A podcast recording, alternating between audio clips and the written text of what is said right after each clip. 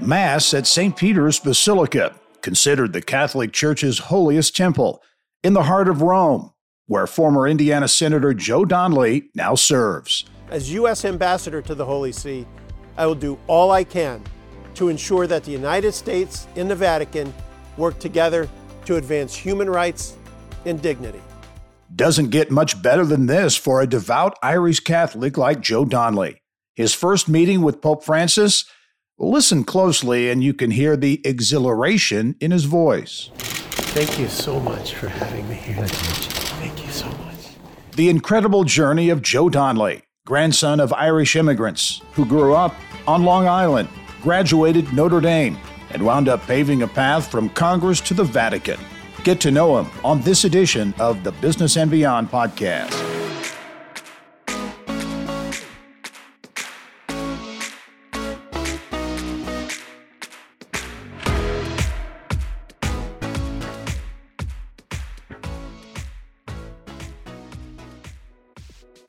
Hello and welcome to episode 90 of the Business and Beyond podcast presented by PNC. I'm Gary Dick.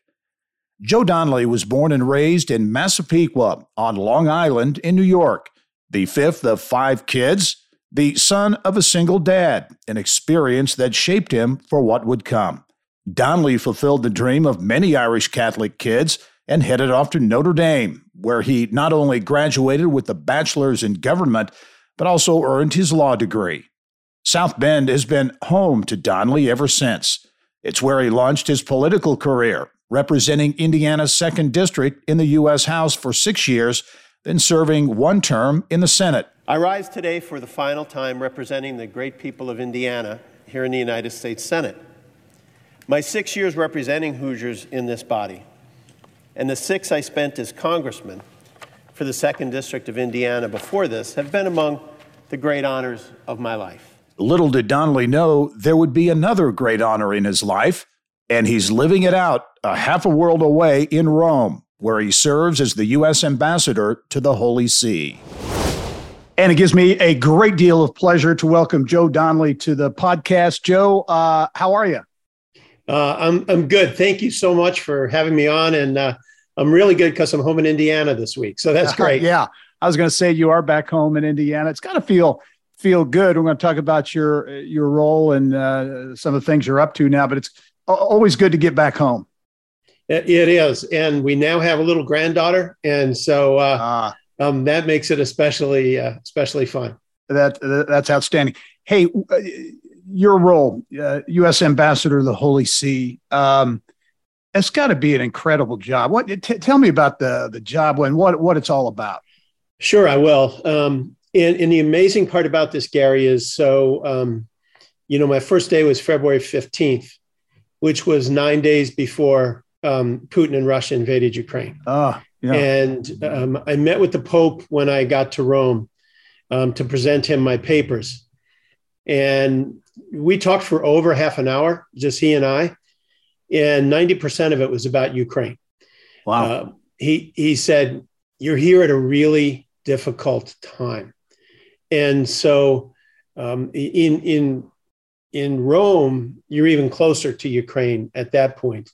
And uh, what has happened is the, the, the incredible attack on Ukraine, the, the massacres, the, the slaughters, the torture, the, the Vatican is doing everything they can to try to stop it. And my job is to represent the United States US foreign policy. And so I try to provide them with the information we have and that we know as to what exactly is going on there. So they have a crystal clear picture that's not um, filtered uh, in another direction.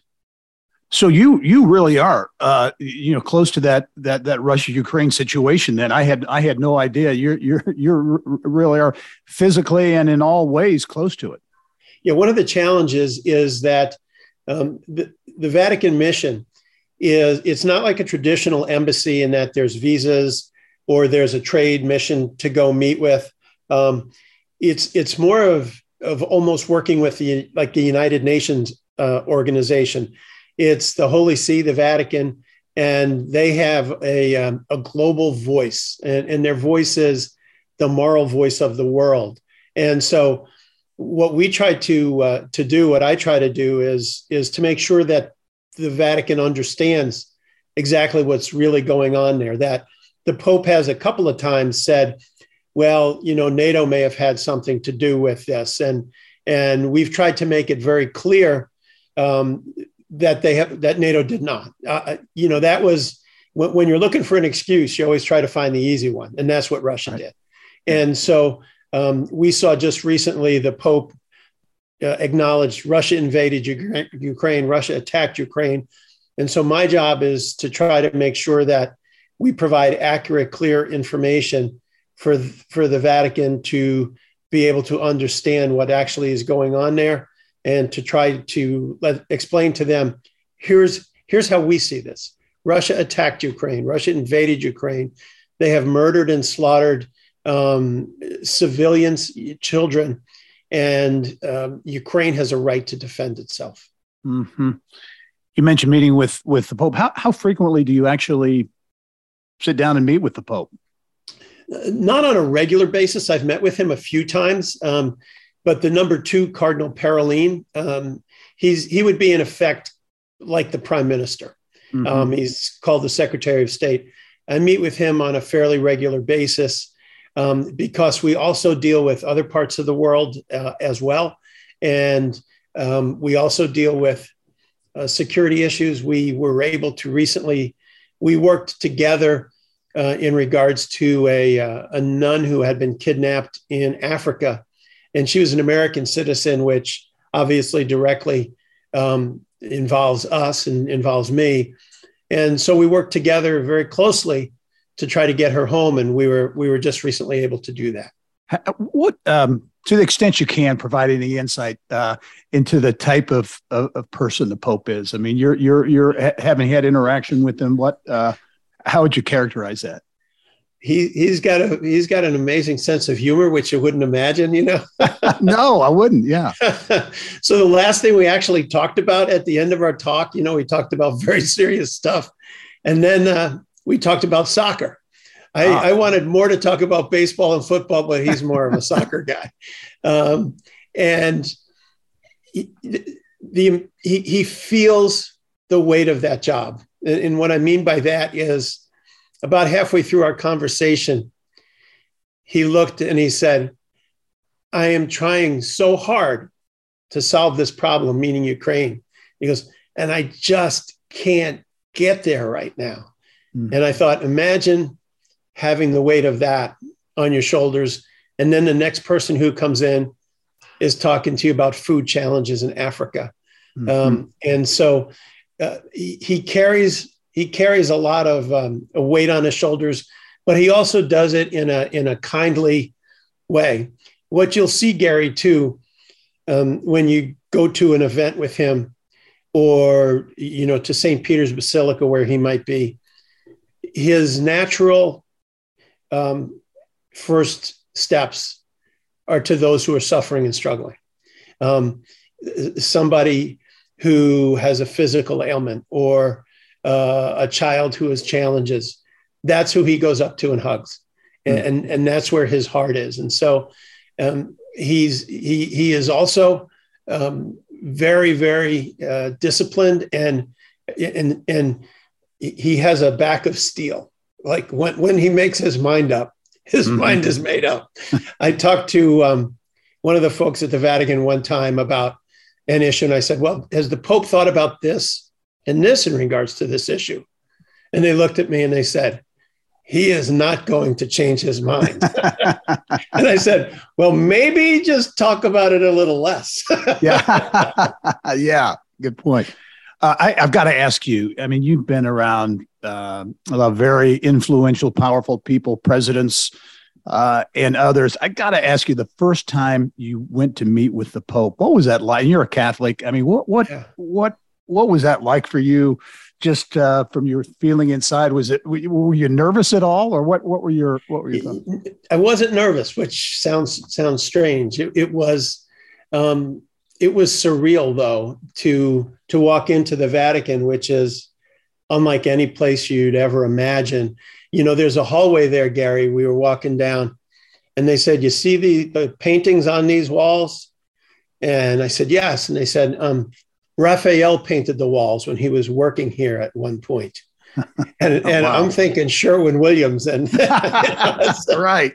Um, but to go in and see the Holy Father, Pope Pope Francis, um, it's really inspiring. My family was with me, mm-hmm. and he went right over to our new granddaughter, uh, and then to my mom. I was like seventh in line, but um, you know, the other feeling that I had was to always remember I represent the United States, and that that means everyone in our country.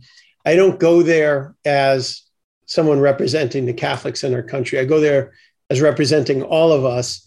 And you know, folks have asked, well, how do you feel about this Catholic issue in America and this Catholic issue? And it's like, I don't. I, I, I represent the United States to the Vatican. I don't get involved in internal church politics. Yeah. Because it's probably worse than other politics. yeah. Well, speaking of politics, do you miss politics? I'll tell you what I miss is um, I, I miss when I was in the Senate and in the House the, the chance to work with other legislators who really wanted to get things done. Um, and you know, folks have said we were able to get, for instance, legislation called Right to Try, where where folks could get access to life-saving medications early. And it's because of a young boy here in Indiana. And my partner in that was Ron Johnson and people would go, "Well, how do how do you two team up?" And it's like because we both wanted to get something done. Um, so I I missed the chance to try to do good things like make sure that folks can get affordable health care. And, and, I'll tell you what else I miss are the people of Indiana. You know, the, the parades, we used to do over 50 parades every year. And um, you know, I'd go the next year, I'd be at the parade and someone would come up and go, I'm in my same place as last year. and I said, Oh, that's great. And they go, Now I'm going to ask you the same question again. but I really miss the people of Indiana and, and the people of our country, you know, who would come to Washington and visit. And, uh, and, and I hope people understand that that's their capital. You know, some of the stuff I've seen in the past few years has been heartbreaking.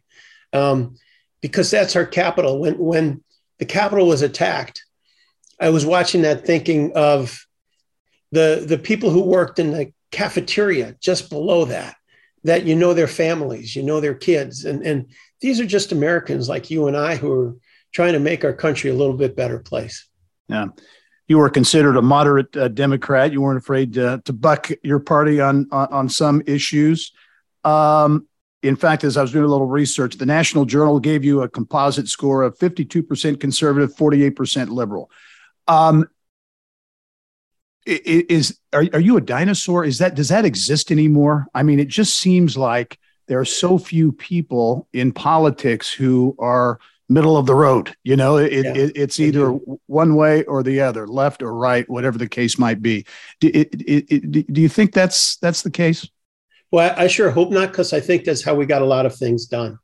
Um, you know, it, it's it's how we were always able to move things forward in our state. For instance, was was when I'd worked together with with other folks, and so um, my commitment, my job was always to the to the people who elected me here. You know, folks said. Uh, uh, you you work for this president or that president. And it was it was like a fundamental misunderstanding because you work for the people of Indiana. You don't work for any president. You work with them if they're right. Um, and I always said, you know, for instance, when President Trump was president, or President Bush was president, I wanted them to do well because if they did, it meant Indiana was going to do well and it meant people were going to have bigger paychecks. And so um, when it was good for our country, um, it was good for Indiana. And then it was it was the right politics. Are you concerned about the tone of politics? Uh, uh, yeah, I really am. Um, in, in, this way, the we should be setting an example for everybody in this country. You know, you, you see people so angry um, toward one another, and much of that comes from what you see on cable television, um, on the floors of the Senate and the House And we should be the people who, when when folks look and go, well, how should I think of this? It's it's here's what I believe, but this person is also my friend. They believe a little bit differently, and we're going to work on this together. That's how communities succeed. That's how our country has succeeded forever and ever. Can you imagine um, if it was World War II huh. and you had before you fought the enemy, we were fighting each other first. Um, when we're together, we're unbeatable. And, and I can tell you this: um, over in Europe, what, what we see now is uh, is folks look toward our country after the fact that we stood up to support Ukraine, and you saw Republicans and Democrats saying, "We'll stand together to help this country." Countries all across Europe and all across the world said, wow, America's standing up. We'll stand with them. Mm-hmm. And so mm-hmm. that's how we put such a big coalition together. If we didn't, you know, some folks I hear America first, and I'm always for America first, but America is first when America leads and when America um, is helping to set the tone for a successful world. And, and that's when we do well. And, and when we try to um, you know tear one another apart I, I think sometimes folks don't realize this is a big planet right and and you see two two towns in our state or two towns in another state where they barely talk to one another it's like mm-hmm. you live you you're not even in a county by county fight you're in a street right. by street fight here yeah. and the more we work together it's it's really true that one plus one is three or 4 mm-hmm. well what's uh Italy like now post pandemic? I know it was challenging times. Obviously, they're everywhere, but especially there. Well, what's uh, what's life like in in uh, in Italy? It's pretty well back to normal now. Um, you know the the masks are done. Um, people people really tried um, in terms of masks and in terms of of following guidelines to get to the other side, and so it's back to normal. It is a uh, uh, people. The people love America, and mm-hmm. they all come up and they go, "I have family in New Jersey. I have mm-hmm. family in Indianapolis," and and it's like, "Do you know my cousin in Miami?" I'm like, "No, I, I don't." I have good. 330 million folks I work for, and your cousin is one of them. uh, what uh, uh, before we get off politics, I, I, do have to ask you a lot of speculation. A lot of people think you're going to run for governor. Is that is that the case? Have you have you made a decision on uh, on running for governor? You know, I'm I'm not allowed to talk about those kind of things because of the Hatch Act, and uh, I'm, I'm privileged to serve.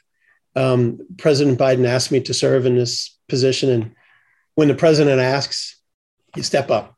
Uh, mm-hmm. You know, he's he's my friend, number one, so I would help him. And number two, he's the president.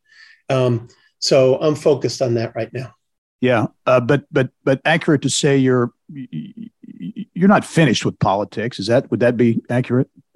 Well, I'm going to work in my in my job uh, later today as uh, as Vatican ambassador, and that's that's as much as I'm allowed to say. At this okay. Point more to come on that. Maybe we'll we'll keep asking that question here down the road. Uh, really pleased to be joined by Joe Donnelly on the podcast uh, this week. Much more ahead, in, uh, including uh, Joe Donnelly growing up, uh, the young years, younger years in uh, in New York State, how he got to Indiana, and a lot more. When the Business and Beyond podcast continues.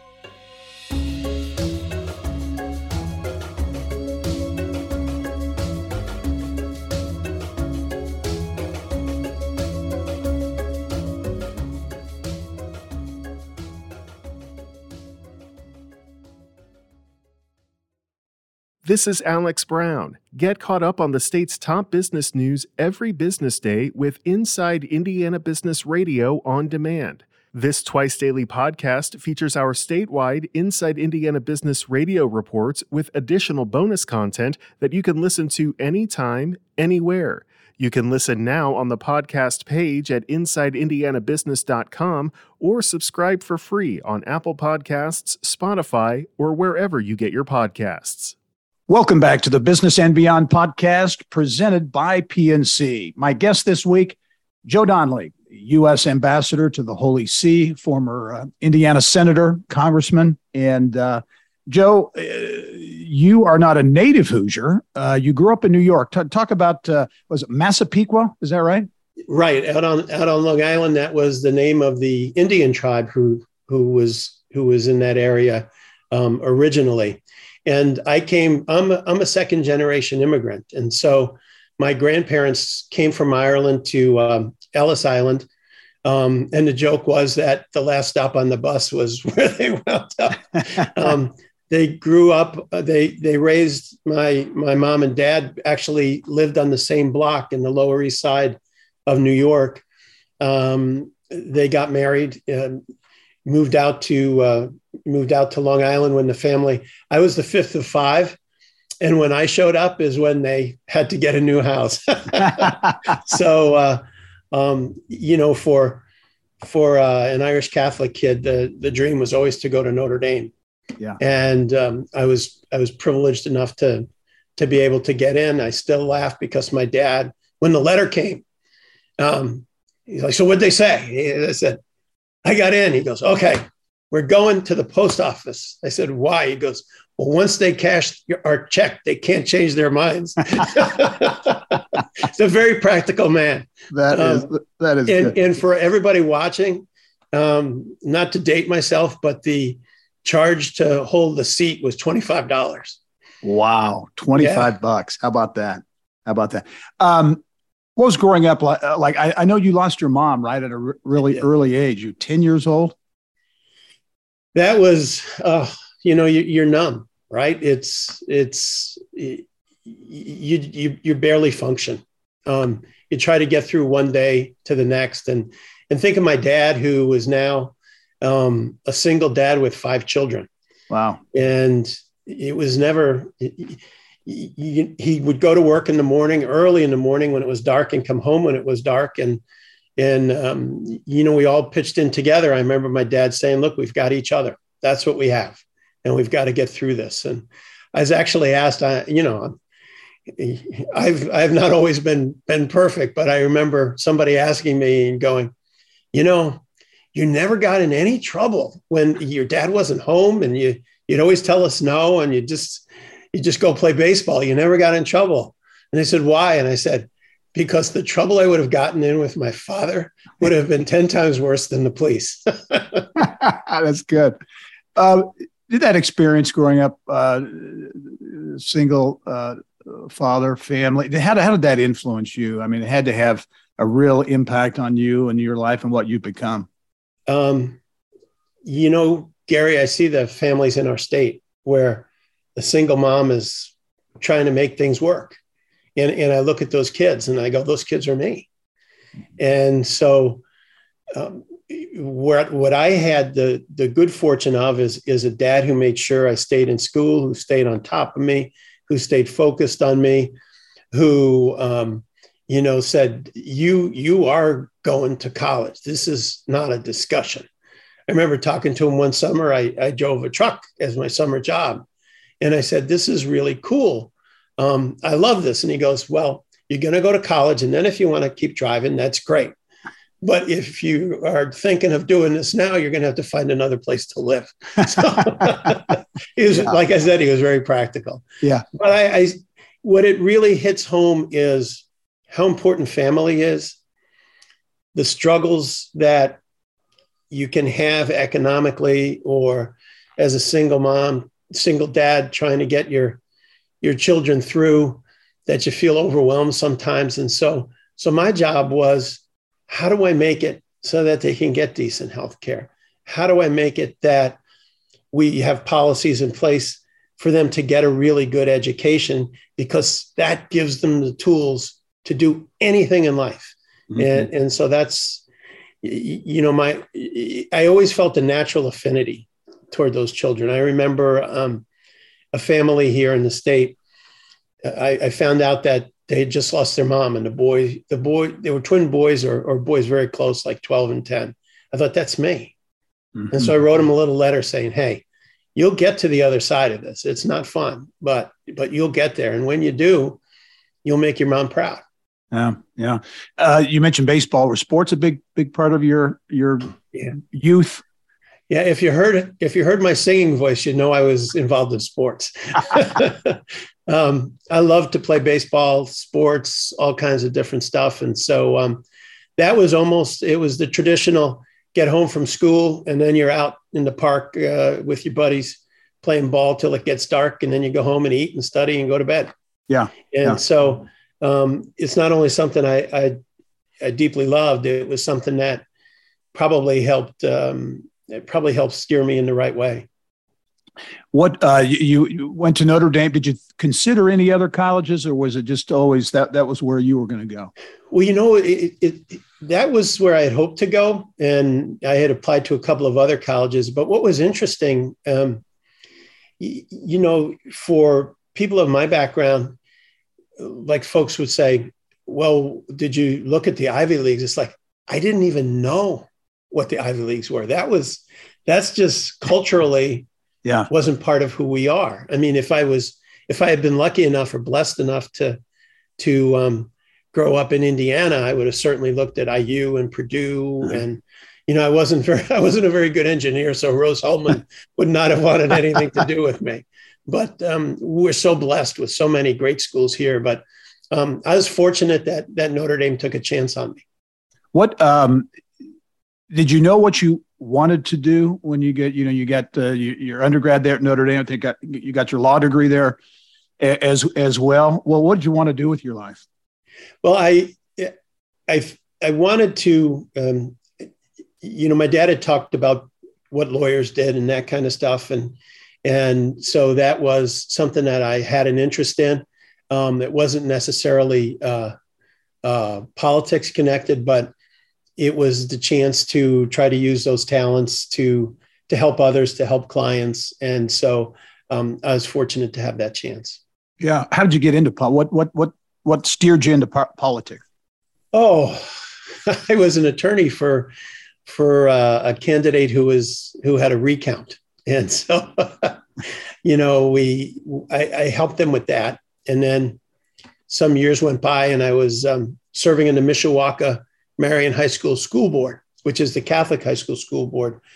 And um, the way I wound up on that was I wasn't looking for it. Um, I got a call from some of the other members of the school board one night. This is a true story, I promise.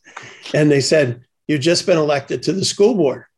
And I said, Well, I'm not a candidate for the school board. and they said, Well, we got together and, you know, uh, Marie is Marie had to, to family responsibilities, can't do it anymore. So we picked you. I said, well, I, I'm, I'm trying to run a business and, a, uh, you know, those, all those things and raise a family. And they said, well, if you, if you're not going to do it, you have to personally visit the bishop and tell him. And my response was, when is the first meeting? um, and so from that, um, you know, I knew the folks in the local Democratic Party pretty well. I'd contributed to various candidates.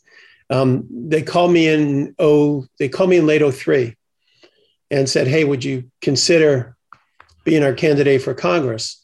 And I, I was I was real concerned about Iraq and the situation we were facing there, um, and thought, you know, to complain about it and not step up really really doesn't make sense. And so in 04, I ran what wasn't successful, but in 06, um, you know, we took another shot, and I was. Uh, should mention another uh, life changing event at Notre Dame. You met your wife Jill there, right? I, I did, and Jill is um, she's actually she's actually a Notre Dame student, but was also from South Bend, and so um, she, you know, she we both love South Bend. We both love Indiana. And and I tell people I laugh. I said she said she'd live anywhere in the world as long as it was South Bend. So How did how did you meet uh, there? What do you remember your first I, I do. interaction? We met in a class. We met in a class at Notre Dame, and she asked me what dormitory I lived in, and I told her, and she said, "That's the dormitory my boyfriend lives in." and and I said, "Oh," and then I went and sat in my seat and minded my own business. but but eventually, you guys got together, right? Eventually, we yeah we we you know you talk about sports we um we got to be real good friends, which is always a good thing. And um, did a lot of sports together, racquetball, tennis, all of that kind of stuff. And and um, you know, eventually we got together. Yeah. Uh, Joe, as you reflect back uh, your time at Notre Dame, your early careers, you think of mentors. I know in doing doing a little research for this, uh, you you list uh, Father Hesburgh maybe as one of your your, your mentors. Uh, what was your relationship with him, and how did he uh, impact you? Gary, he had a relationship with um, with everybody at the school, and what I mean by that was, um, so he lived in Corby Hall, which is a dorm right on campus there, and everybody knew if the light was on in his room, you could go up and see him. And and I didn't I didn't do that, but but it was the signal eh, one two o'clock in the morning because he was a he was a night owl. The light would be on, and somebody would be up there talking to him about uh, a broken heart or an academic problem or a family problem. And so he was a world known figure, but he was also um, like our our our leader. And for me personally, uh, I'll tell you a story. It was with the Affordable Care Act back in 2010, which you knew, which you know was so controversial in our state and um, in the district I represented. And I talked to him about it. And in talking to him about it, uh, you know, I, I trusted his judgment a lot. And it wasn't certainly, oh, tell me what to do or anything like that. It was, what do you think? Because I asked a lot of people, what do you think? And he said, you know, if we did our job right at Notre Dame when you were here, um, you don't need, you, you know, you don't need me to, to say, oh, I think this makes sense or I think that makes sense. He said, that's what we should have done when we educated you. And if we didn't, that's our failure. He said, but whatever way you decide, it's going to be the right decision because if you make this so that you make the right decision and not the easy one, you can't miss. And I'll back you up. Mm-hmm. So you can't beat that kind of advice. Yeah. Were there others, uh, any other mentors that come to mind who've really had a had an influence on your life? Oh, oh, my dad, who um, was dealt some really tough cards in life, um, and you know, the the simple dignity of getting up every day and taking care of his family, going to work in the dark, coming home in the dark. People talk about heroes. That's heroic to me. Um, and so um, when I looked at him and what he did, uh, and and he was not the most talkative guy in the world. My brother and I used to laugh and go, we we'd go years without him saying hello or you know, you know it was basically get in the car. We got to go. that was an extensive conversation. My wife one time said, You don't say much. I said, It's an inherited tradition. um, but that simple dignity of trying to always do the right thing. Um, you know, I've never talked about this much, but when we had, when my mom passed away, um, Social Security, she had worked, so there was survivor benefits and stuff. And, and very traditional this way. Uh, my dad said, We're not going to do that. He said, Some other family needs that more than we do. He said, I'm, go- I'm go to work, I get a paycheck, I'll take care of you. Somebody else is going to need that instead of us. And so, you know, those are the kind of examples you try to follow. Wow. Yeah, that's powerful. Um, What's next, uh, Joe? You've got a lot on your plate there uh, in in your current role. Have you have you thought uh, how long does your your term last? Um, it is or at is the it pleasure of yeah. it is at the pleasure of the president, and um, and and so you know if he's happy, um, that's a that's a continuing thing, and and you know if it's if it's something that um, on on my end, I'm still able to do. So yeah, it, it's yeah. kind of uh, it, it's it's like an ongoing term. There's no set date. Yeah, as as you look at Indiana uh, and, and, you see what uh, uh, from afar from uh, from from Rome, your your thoughts just on the overall state of the Indiana economy, life in general. How, how do you view uh, how things are going here oh, in Indiana?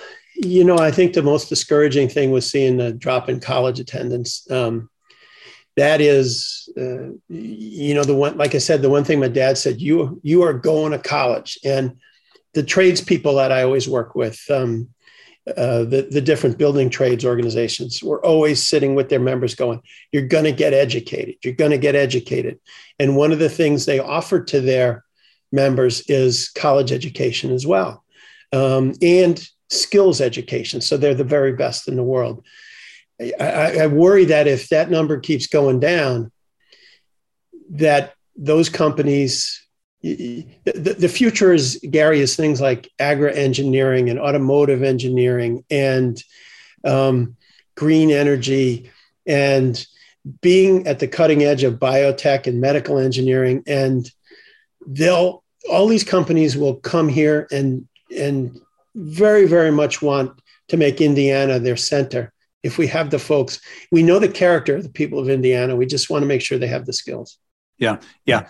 Well, you mentioned some of these uh, new newer industries. Uh, you know, electric vehicles. Uh, you know, the batteries, uh, all the components that go into an electric vehicle, and you know, big big uh, plant uh, potentially going there in New Carlisle, massive yes. General Motors joint venture there. Do you think Indiana has an opportunity to really capture, you know, some of that, that those billions of dollars of investment, all dependent upon, as you, I guess you mentioned, workforce. Yeah, I, I, think we do. I think we're perfectly located. Um, you know, we're the center of the country. Um, we touch so many big cities. We're such a logistics center. And so we have a great toolkit. And to be able to provide um, the skills to these companies, it makes it an easy decision for them. I was fortunate that um, I visited Dallara in Italy, which has a big presence in Indiana just the nicest people in the world. I've met Giampaolo Dallara, who's 86 and goes into work every single day. Wow. And his house is down the block from the factory. But I met with them, and Giampaolo Dallara helped set up the university and training system in their region of Italy for automotive excellence. And in that area is Ferrari, Maserati, Lamborghini, Dallara. everybody's there because they know they have the skills. That we we can be that too. And we talked actually with the Dallara folks. Um, they'd like to set up and help with an automotive engineering program um, right here in indiana. And and they said because that's where it should be. And, yeah. and that's exactly right. Yeah joe donnelly the united states ambassador to the holy see joe it is uh, it's really been a treat to catch up with you and uh, on a on your visit back to Indiana. Uh, best of luck to you uh, in your current role and whatever the future might hold as well. Well, thank you so much. All right. And thank you for joining us on this edition of the Business and Beyond podcast presented by PNC. It's a weekly conversation with achievers in business, sports, entertainment, and beyond. And you can download all of our episodes and get Indiana business news 24 7. All you have to do is go to Inside Indiana Business I'm Gary Dick. Thanks for joining us. We'll see you next time.